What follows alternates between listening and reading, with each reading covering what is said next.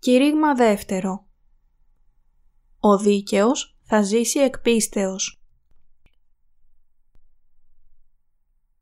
Επιστολή προς Ρωμαίους, κεφάλαιο 1, εδάφιο 17 Διότι δι' αυτού αποκαλύπτεται η δικαιοσύνη του Θεού εκ πίστεως εις πίστην, καθώς είναι γεγραμμένον. Ο δε δίκαιος θέλει ζήσει εκ πίστεως. Πρέπει να ζούμε με πίστη. Με τι ζει ο δίκαιος; Με πίστη. Ο δίκαιος ζει με πίστη. Στην πραγματικότητα, η λέξη πίστης είναι πολύ κοινή, αλλά είναι ο ίδιος πυρήνας της βίβλου. Ο δίκαιος ζει μόνο με πίστη. Με τι ζουν οι δίκαιοι; Ζουν πιστεύοντας τον Θεό. Ελπίζω ότι θα διαφωτιστούμε από αυτό το μέρος του βιβλίου επειδή έχουμε την σάρκα, μα και το Άγιο Πνεύμα που κατοικεί μέσα μας. Έχουμε την τάση να ερμηνεύουμε πολλά από τις Άγιες Γραφές σύμφωνα με τις σκέψεις μας, χωρίς να ξέρουμε τις πραγματικές έννοιες που κρύβονται στην βίβλο, αν και μπορεί να καταλαβαίνουμε το γράμμα. Έχουμε ταυτόχρονα την σάρκα και το πνεύμα. Για αυτό, η βίβλος λέει ότι εμείς οι δίκαιοι θα ζήσουμε με πίστη επειδή έχουμε την άφεση των αμαρτιών. Το πρόβλημα είναι ότι η σάρκα δεν μπορεί να κάνει το καλό. Το πρόβλημα είναι ότι έχουμε επίσης και την σάρκα. Έτσι, σε πολλές περιπτώσεις, κρίνουμε σύμφωνα με την σάρκα.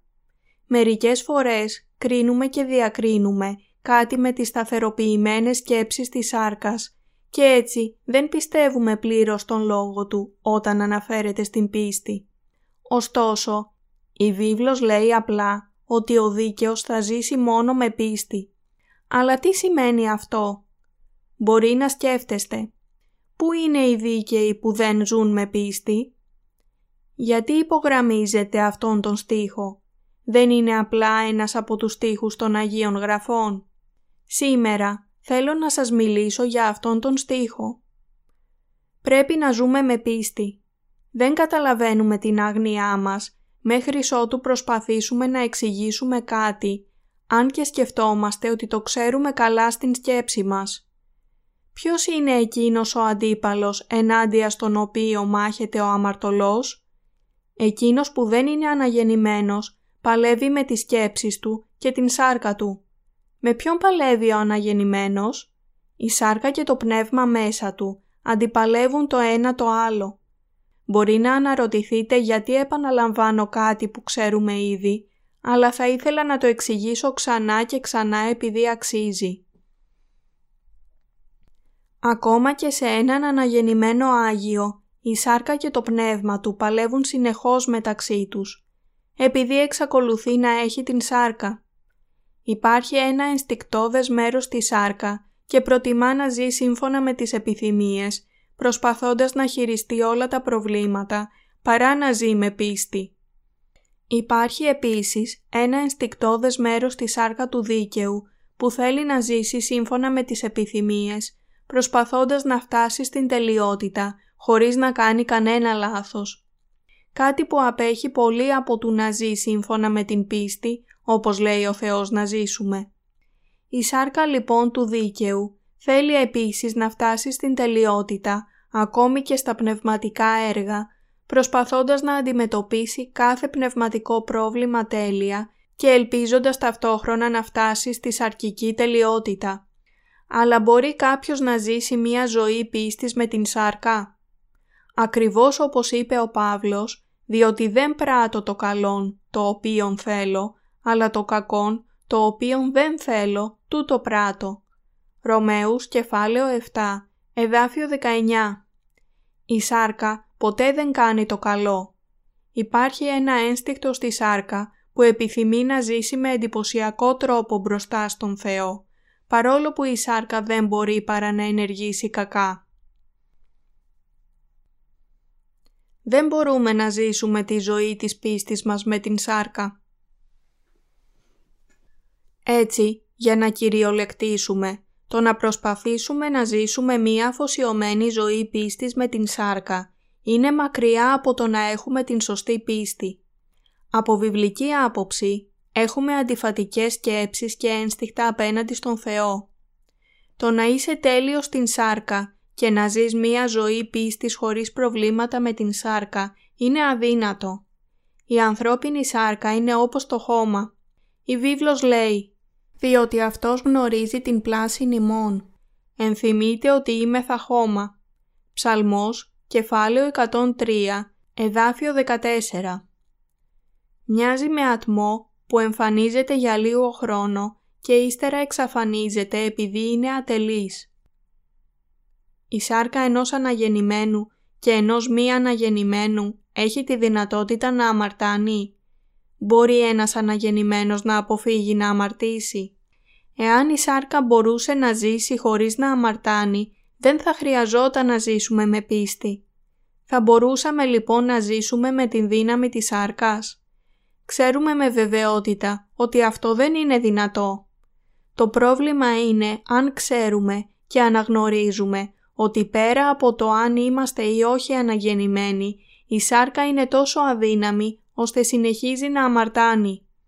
Πόσο καλά ξέρουμε την σάρκα μας; Πόσο καλά ξέρουμε τους εαυτούς μας; Μπορεί να νομίζετε ότι ξέρετε τον εαυτό σας 100% αλλά η αυτοσυνειδησία σας απέχει πολύ από τον αληθινό χαρακτήρα σας επειδή πραγματικά δεν πιστεύετε ότι είστε αμαρτωλοί. Πόσο περίπου νομίζετε ότι ξέρετε τον εαυτό σας; Ακόμη και 50% θα ήταν πάρα πολύ. Οι άνθρωποι καταλαβαίνουν συνήθως λίγο, ίσως το περισσότερο 10 ή 20%. Στην πραγματικότητα, ξέρουν περίπου 10 ή 20% του εαυτού τους, αν και νομίζουν ότι ξέρουν το 100%. Όταν νομίζουν ότι έχουν κάνει πάρα πολλά κακά πράγματα, απογοητεύονται και πάβουν να ακολουθούν τον Κύριο. Ύστερα, εξετάζουν εάν μπορούν ή όχι να υπακούσουν την πίστη τους ως το τέλος και φτάνουν στο συμπέρασμα ότι αυτό είναι αδύνατο. Βρωμόνερα και απορρίμματα βγαίνουν από τον σαρκικό νου. Φαίνεται πως είναι αδύνατο να ζήσουν αφοσιωμένες ζωές με πίστη. Ω, νομίζω πως δεν είναι πια δυνατό να ακολουθήσω τον Κύριο. Νόμιζα ότι η σάρκα μου θα γινόταν καλύτερη αφότου καθαρίστηκαν οι αμαρτίες μου, μια για πάντα, αλλά η σάρκα μου είναι ακόμα αδύναμη και δεν μπορώ να είμαι τέλειος, παρόλο που πέρασε πολύς χρόνος από τότε που αναγεννήθηκα. Η σάρκα είναι άχρηστη και απέσια. Δεν ξέρουμε τίποτε για τους εαυτούς μας και ειδικά δεν θέλουμε να παραδεχτούμε τα λάθη της σάρκας μας. Έτσι, το αποτέλεσμα είναι ότι δεν μπορούμε να ζήσουμε ζωή πίστης όταν βλέπουμε ότι από τη σάρκα βγαίνουν πολλές αρκικές σκέψεις. Δεν μπορούμε ποτέ να ζήσουμε ζωή πίστης με την σάρκα. Τι είναι η σάρκα του ανθρώπου; Μπορεί η σάρκα του ανθρώπου να αγιαστεί σταδιακά και να ζήσει μία τέλεια ζωή μπροστά στον Θεό, εάν εκπαιδευτεί καλά από τις δοκιμασίες της.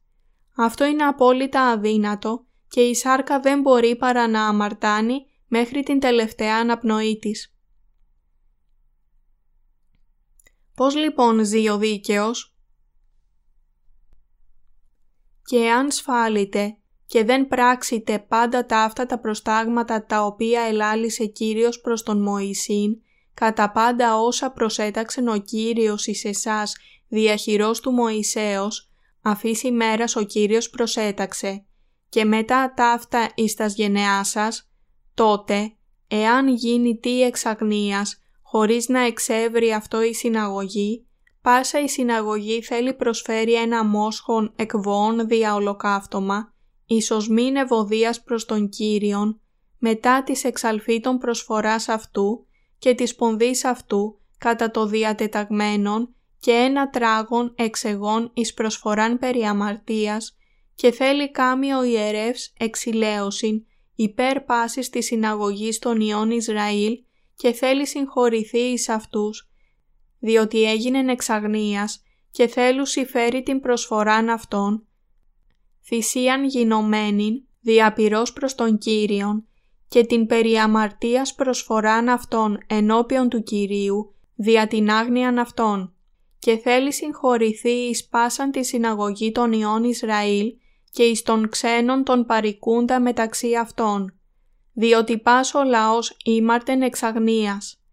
Εάν δε ψυχή της αμαρτήσει εξαγνίας, ούτως πρέπει να φέρει έγα ενιάυσιον εις προσφοράν περί αμαρτίας και θέλει κάμη εξηλαίωσιν ο ιερεύς υπέρ της ψυχής ή της ημάρτησεν εξαγνίας όταν αμαρτήσει εξαγνίας ενώπιον του Κυρίου δια να κάμει εξηλαίωσιν υπέρ αυτού και θέλει συγχωρηθεί σε Αυτόν.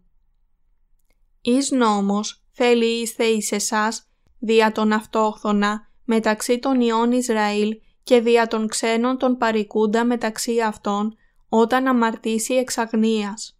Αριθμοί, κεφάλαιο 15, εδάφια 22 έως 29. Και εάν σφάλετε και δεν πράξετε πάντα τα αυτά τα προστάγματα τα οποία ελάλησε Κύριος προς τον Μωυσήν. Υπάρχουν πολλές εκφράσεις στη βίβλο όπως αμαρτία εξαγνίας, ακούσια. Η σάρκα αμαρτάνει ακούσια και κάνει ό,τι δεν πρέπει να γίνει. Σας ρώτησα εάν ήταν δυνατό για τη σάρκα να γίνει τέλεια. Αλλά δεν μπορεί να γίνει τέλεια ακόμα και αφού έχουμε την άφεση της αμαρτίας.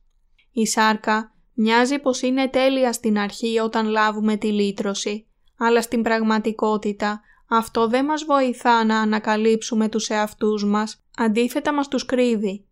Η σάρκα μολύνει και αμαρτάνει όλη την ώρα.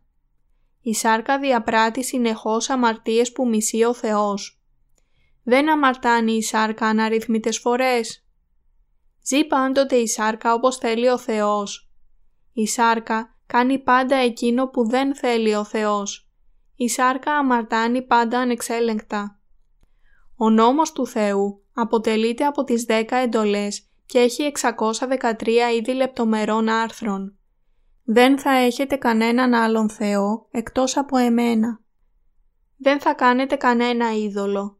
Δεν θα χρησιμοποιήσετε μάταια το όνομα του Κυρίου του Θεού σας.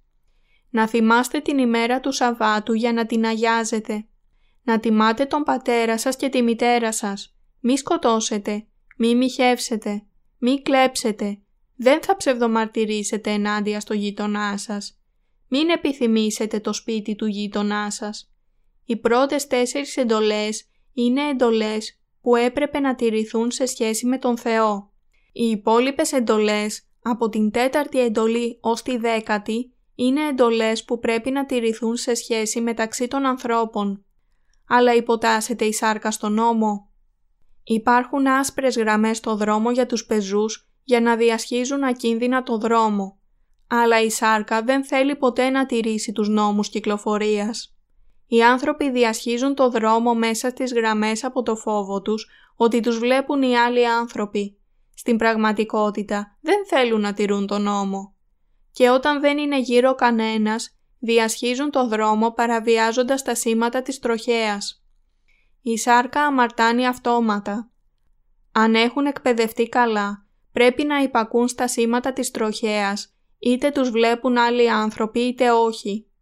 Ωστόσο, αυτό θα το έκαναν μόνο μέσω της άρκας. Μισούμε να διασχίζουμε το δρόμο σύμφωνα με τα σήματα της τροχέας και προσπαθούμε να τα παραβιάσουμε όσο το δυνατόν περισσότερο. Αλλά τότε, για ποιο σκοπό έδωσε ο Θεός τον νόμο; Ο νόμος μας δίνει τη γνώση της αμαρτίας Ρωμαίους, κεφάλαιο 3, εδάφιο 20. Από τον νόμο μαθαίνουμε ότι είμαστε αμαρτωλοί που πάντα παραβαίνουμε τις δέκα εντολές. Πάντοτε αμαρτάνουμε. Ο νόμος απαιτεί από μας να κάνουμε πάντα το καλό και να μην κάνουμε το κακό. Εν η σάρκα μας πάντα αμαρτάνει, επειδή είναι αδύναμη για να τηρήσει τον νόμο. Η βίβλος λέει ότι ο δίκαιος θα ζήσει με πίστη. Εν Πώς μπορεί ο δίκαιος να ζει με πίστη αφού έχει την σάρκα ζωντανή; Επίσης, δεν μπορούν να ζήσουν σύμφωνα με τον νόμο ενώ είναι μέσα στη σάρκα. Πώς ζουν λοιπόν; Ο δίκαιος ζει πιστεύοντας τον Θεό. Το πνεύμα θέλει να ακολουθήσει το θέλημα του Θεού, αλλά η σάρκα διαπράττει συνεχώς αμαρτίες, παραβιάζοντας όλα τα άρθρα των δέκα εντολών. Η σάρκα αμαρτάνει επανειλημμένα διαπράττοντας σήμερα αυτήν την αμαρτία και αύριο την άλλη αμαρτία. Και υπάρχουν αμαρτίες που η σάρκα προτιμά να διαπράττει περισσότερο από τις άλλες αμαρτίες. Η σάρκα του ανθρώπου διαπράττει αμαρτίες σε όλη του τη ζωή. Είναι αυτό αλήθεια ή όχι; Ας προσέξουμε την πέμπτη εντολή. Τίμα τον πατέρα σου και τη μητέρα σου. Αυτό είναι εντελώς λογικό και οι άνθρωποι προσπαθούν να το τηρήσουν, παρόλο που δεν μπορούν να το κάνουν όλες τις φορές. Έτσι, ας προσπεράσουμε αυτό το σημείο. Η επόμενη εντολή λέει «Μη φωνεύσεις». Όλοι μας σκοτώνουμε μέσα στο νου μας, αλλά μόνο μερικοί άνθρωποι σκοτώνουν πραγματικά όπως θα ήθελε η σάρκα. Εν τούτης, ας το προσπεράσουμε και αυτό, επειδή η δολοφονία είναι πολύ σοβαρή αμαρτία. Οι επόμενες λένε «Μη μοιχεύσεις» και «Μη κλέψεις». Αυτές οι αμαρτίες διαπράττονται εύκολα στην καθημερινή μας ζωή. Μερικοί άνθρωποι έχουν έμφυτο ταλέντο στην κλοπή και τη διάπραξη μοιχείας.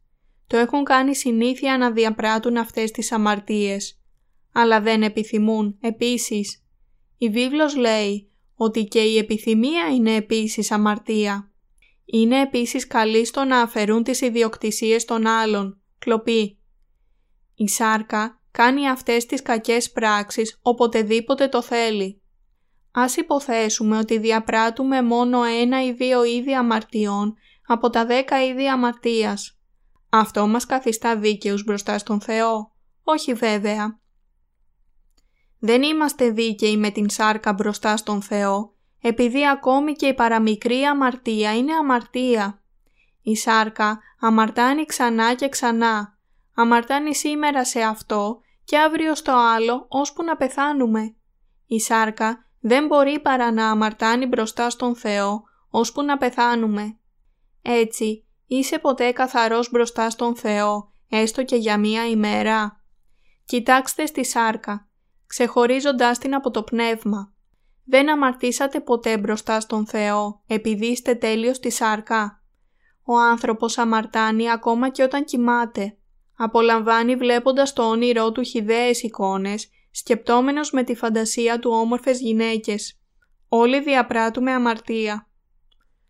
Η σάρκα κάνει ό,τι ο Θεός μας λέει να μην κάνουμε και δεν κάνει ό,τι Εκείνος μας λέει να κάνουμε. Η σάρκα είναι πάντα η ίδια, ακόμα και μετά από τον καθαρισμό των αμαρτιών μας. Πώς μπορούμε να γίνουμε τέλειοι; Ποιος είναι ο δρόμος προς τον αγιασμό, εάν η σάρκα μας δεν μπορεί να είναι πλήρης. Αλλά δεν είναι αυτό δυνατό μέσω του Ιησού Χριστού. Εμείς έχουμε διαπράξει όλες εκείνες τις αμαρτίες. Έχουμε αμαρτήσει ενώπιον του Ιησού. Ναι, έχουμε αμαρτήσει.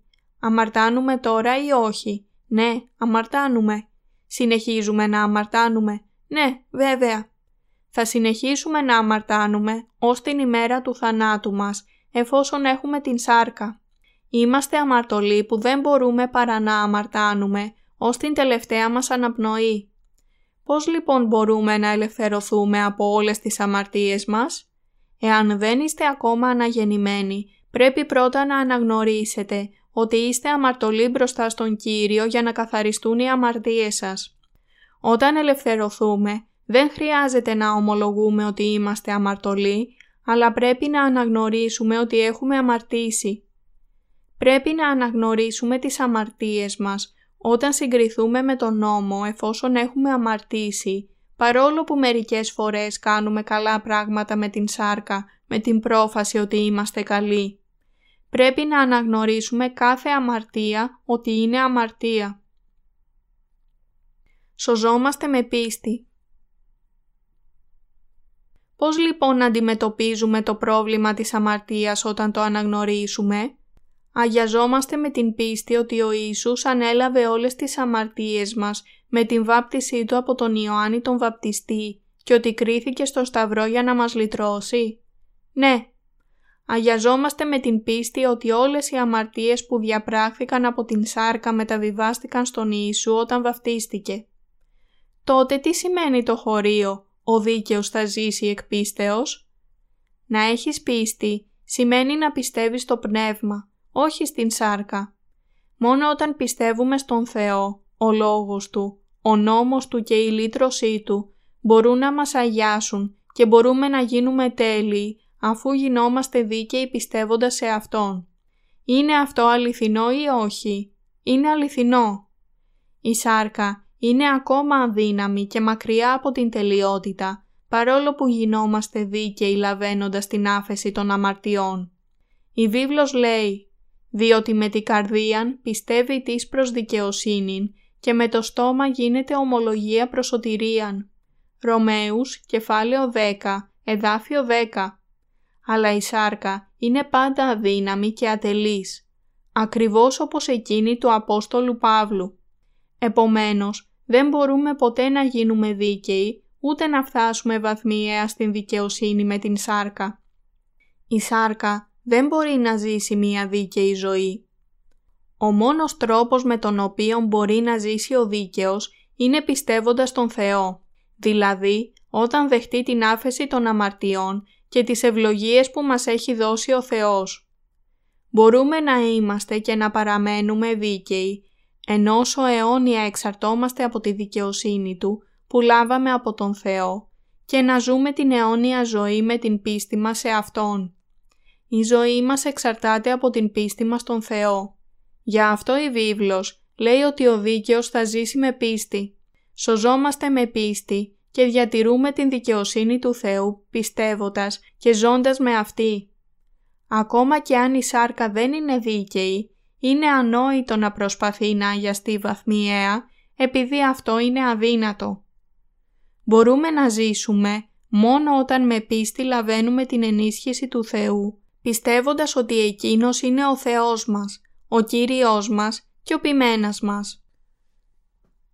Έτσι, ο Απόστολος Παύλος λέει «Ο δίκαιος θα ζήσει εκ πίστεως». Αντιγράφοντας το χωρίο του Αβακούμ από την Παλαιά Διαθήκη, λέει επίσης ότι «Δι' αυτού αποκαλύπτεται η δικαιοσύνη του Θεού». Ποια είναι η δικαιοσύνη του Θεού; Είναι όπως η δικαιοσύνη των ανθρώπων. Μήπως το να μειώσουμε σιγά σιγά τις αμαρτίες μας, αυτό μας καθιστά Αγίους; Γινόμαστε τέλειοι επειδή δεν αμαρτάνουμε άλλο μετά την πίστη μας στον Ιησού ή έχοντας πίστη; Η δικαιοσύνη του Θεού αποκαλύπτεται μόνο στο Ευαγγέλιο και μόνο αυτή μας αγιάζει τέλεια μέσω της άφεσης των αμαρτιών επειδή δεν μπορούμε ποτέ να είμαστε δίκαιοι με την σάρκα. Διότι δι' αυτού αποκαλύπτεται η δικαιοσύνη του Θεού εκ πίστεως εις πίστην αυτό σημαίνει ότι γινόμαστε δίκαιοι μόνο με πίστη. Ο δίκαιος ζει έχοντας πίστη στον Θεό αφού γίνει δίκαιος. Ο δίκαιος γίνεται δίκαιος διατηρώντας τη δικαιοσύνη του Θεού και λαμβάνοντας όλες τις ευλογίες Του μέσω της πίστης. Πρέπει να ζούμε με πίστη. Να ζεις με πίστη μοιάζει με το εξής. Ο άνθρωπος καταραίει ευκολότερα από ένα χτίσμα στην άμμο, ανεξάρτητα από το πόσο ισχυρό μπορεί να είναι. Θα μπορούσε να λέει «Θα κάνω αυτό και το άλλο, Κύριε». Εν τούτης, η σάρκα δεν μπορεί να το κάνει. Ζούμε πιστεύοντας τον Κύριο και τον λόγο της λύτρωσης από την αμαρτία και τον νόμο αφότου λάβουμε την άφεση των αμαρτιών. Αλλάζει η σάρκα για να γίνει καλή φύση, γενναία και έξυπνη εάν ζούμε τη ζωή της πίστης για πολύ καιρό; Ποτέ. Έτσι, το να ζει κάποιος με πίστη σημαίνει να πιστεύει απόλυτα στον Θεό. Δικαιωνόμαστε έχοντας απόλυτη πίστη στο Ευαγγέλιο και ζούμε με τη λήψη όλων των ευλογιών του Θεού μέσω της πίστης μας σε Αυτόν. Ο δίκαιος θα ζήσει με πίστη. Αυτό σημαίνει ότι ζούμε με την πίστη μας στον Θεό. Το πιστεύετε αυτό; Ναι, Μήπως έχετε πάρα πολλές προσδοκίες από την σάρκα σας; Μήπως σκέφτεστε, περιμένω μόνο περίπου 20%. Η σάρκα μου είναι ακόμα καλή σε αυτόν τον τομέα, αν και δεν είναι σωστή σε άλλους τομείς. Εν τούτης, η βίβλος λέει ότι ο δίκαιος θα ζήσει με πίστη. Ο Θεός λέει ότι κανείς δεν μπορεί να ζήσει από την σάρκα ούτε για 0,1%. Έχετε στο νου σας να κρατήσετε την πίστη έως ότου έρθει πάλι ο Κύριος χωρίς να αμαρτάνετε και έχοντας έστω μία μικρή προσδοκία από την σάρκα σας. Είμαστε δίκαιοι μέσω της πίστης του Ιησού, άσχετο πόσες αμαρτίες μπορεί να έχουμε διαπράξει.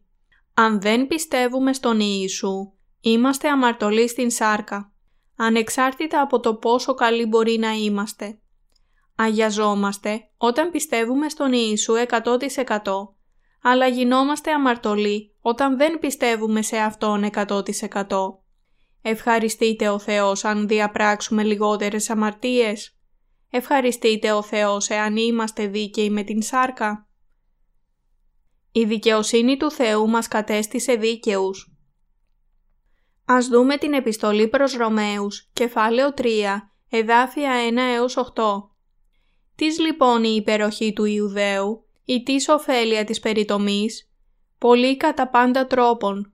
Πρώτον μεν, διότι εις τους Ιουδαίους ενεπιστεύθησαν τα λόγια του Θεού, επειδή αν τινές δεν επίστευσαν, τι εκ τούτου. Μήπως η απιστία αυτών θέλει καταργήσει την πίστη του Θεού. Μη γέννητο, αλλά έστω ο Θεός αληθής, πας δε άνθρωπος ψεύστης.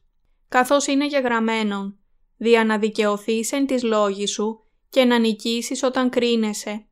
Εάν δε η αδικία ημών δεικνύει την δικαιοσύνη του Θεού, τι θέλω μεν πει; Μήπως είναι άδικος ο Θεός ο επιφέρον την οργήν, ως άνθρωπος λαλό, μη γέννητο; Επειδή πώς θα ειλικρίνει ο Θεός των κόσμων, διότι αν η αλήθεια του Θεού επερίσευσε προς δόξαν αυτούν δια του εμού ψεύσματος, δια τι πλέον εγώ κρίνομαι ως αμαρτωλός; Και καθώς βλαστημούμεθα και καθώς κηρύττους οι τινές ότι εμείς λέγομεν, διατί να μη πράττομεν τα κακά, δια να έλθωση τα αγαθά, των οποίων η κατάκρισης είναι δικαία; Ρωμαίους, κεφάλαιο 3, εδάφια 1 έως 8. Ο Απόστολος Παύλος είπε «Εάν δε η αδικία ημών δεικνύει την δικαιοσύνη του Θεού, τι θέλω μεν πει, Μήπως είναι άδικος ο Θεός ο επιφέρον την οργήν; Κάνει ο Θεός λάθος και είναι άδικος εάν σώζει με την χάρη του έναν άνθρωπο που η σάρκα του αμαρτάνει ώσπου να πεθάνει; Εκείνο που ρώτησε ο Απόστολος Παύλος σε απάντηση εκείνων που τον είχαν φέρει σε σαρκασμό, σημαίνει όσο περισσότερο εκδηλώνεται η αδυναμία μας, τόσο περισσότερο θα εκδηλωθεί η δικαιοσύνη του Θεού που μας σώζει από όλες τις αμαρτίες μας. Ο Απόστολος Παύλος απευθύνεται σε όσους αναρωτιούνται πώς μπορεί να αγιαστεί ένας άνθρωπος που αμαρτάνει σε όλη του τη ζωή. Λέει ότι η ανθρώπινη αδυναμία υπάρχει για να αποκαλύψει την δικαιοσύνη του Θεού. Οι άνθρωποι που η σάρκα τους δεν μπορεί παρά να αμαρτάνει μέχρι την τελευταία τους αναπνοή μέσω της αδυναμίας τους, κάνουν φανερό το μεγαλείο της δικαιοσύνης του Θεού. Η δικαιοσύνη του Θεού δεν σημαίνει τίποτε εάν κάποιος μπορεί να είναι δίκαιος με τις προσπάθειές του παράλληλα με την δική του δικαιοσύνη. Εάν κάποιος μπορεί να σωθεί 97% από την βοήθεια του Θεού και 3% από τις δικές του προσπάθειες. Ο Παύλος λέει ότι μόνο ο Θεός σώζει τέλεια μέσω του Ιησού εκείνους που συνεχίζουν να είναι αμαρτωλοί ως τον θάνατό τους. Έτσι, η δική μας αδικία φανερώνει τον πλούτο της δικαιοσύνης του Θεού. Η σάρκα δεν μπορεί παρά να αμαρτάνει καθημερινά ώσπου να πεθάνει. Δεν μπορεί να είναι τέλεια ούτε μία μέρα. Το γεγονός ότι ο Ιησούς έσωσε τέλεια αυτούς τους ατελείς ανθρώπους από τις αμαρτίες τους, αποκαλύπτει πολύ περισσότερο την δικαιοσύνη του Θεού.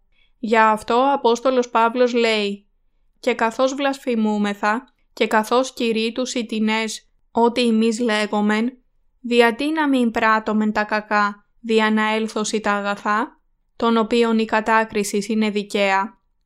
Ρωμαίους, κεφάλαιο 3, εδάφιο 8. Μπορούμε να γίνουμε δίκαιοι από την σάρκα. Μπόρεσε η σάρκα μας να γίνει τέλεια αφού έλαβε την συγχώρεση των αμαρτιών. Η σάρκα δεν μπορεί. Μπορούμε εσείς και εγώ αφήνοντας απ' έξω όλους τους άλλους ανθρώπους του κόσμου να γίνουμε δίκαιοι από την σάρκα; Όχι. Όμως μας έχει σώσει τέλεια ο Κύριος ή όχι; Ναι. Ο Κύριος μας έχει σώσει τέλεια από τις αμαρτίες μας. Έχουμε αμαρτία αν πιστεύουμε στον Ιησού με την καρδιά μας; Όχι. Δεν έχουμε καμία αμαρτία όσο άδικοι και αν είμαστε. Ο Κύριος είπε «Πάλι νικούσατε ότι ερέθη εις τους αρχαίους. Μη επιορκήσεις, αλλά εκπλήρωσον εις τον Κύριον τους όρκους σου. Εγώ όμως σας λέγω, να μη ομόσετε μη δόλος, μήτε εις τον ουρανόν, διότι είναι θρόνος του Θεού, μήτε εις την γην, διότι είναι υποπόδιον των ποδών αυτού, μήτε εις τα Ιεροσόλυμα, διότι είναι πόλης του Μεγάλου Βασιλέως, μήτε εις την κεφαλήν σου να ομώσεις, διότι δεν δύνασε μίαν τρίχα να κάμεις λευκήν ή μέλεναν. Αλλάς ας είναι ο λόγος σας ναι ναι ου ου. Το δε πλειότερον τούτον είναι εκ του πονηρού. Ματθαίος, κεφάλαιο 5, εδάφιο 33 έως 37. Ο όρκος από μόνος του είναι αμαρτία, επειδή δεν μπορείτε να τηρήσετε εκείνο που ορκίζεστε. Γι' αυτό, ούτε να ορκίζεστε, ούτε να αναλαβαίνετε υποχρέωση ότι θα κάνετε κάτι αργότερα. Απλά πιστέψτε στους λόγους του και έτσι θα ζήσετε. Μπορείτε να γίνετε δίκαιοι αν πιστεύετε στην δικαιοσύνη του και ο Κύριος θα σας βοηθήσει αν πιστεύετε σε Αυτόν. Υπάρχουν τόσες πολλές αυταπάτες. Έχουμε το κριτήριο της σάρκας και κρίνουμε σύμφωνα με αυτό επειδή έχουμε σάρκα. Επομένως, υπάρχει μέσα μας ένας κριτής που δεν συνδέεται με την πίστη στον Λόγο του Θεού. Υπάρχουν δύο κριτές μέσα μας. Ο ένας είναι ο εαυτός μας και ο άλλος είναι ο Ιησούς. Έτσι και οι δύο προσπαθούν να βασιλεύσουν μέσα μας. Έχουμε την τάση να πράττουμε τους νόμους της σάρκας και κρίνουμε με αυτό επειδή έχουμε σάρκα. Η σάρκα μας λέει «Είσαι καλός παρόλο που συνεχίζεις να αμαρτάνεις». Θα παραδεχτώ ότι είσαι δίκαιος παρόλο που η σάρκα σου δεν είναι δίκαιη 100%. Ο κριτής της σάρκας σας δίνει πάντα καλούς βαθμούς. Αλλά ο κριτής της δικαιοσύνης του Θεού απαιτεί να είμαστε 100% χωρίς αμαρτία. Εκείνος είναι Άγιος.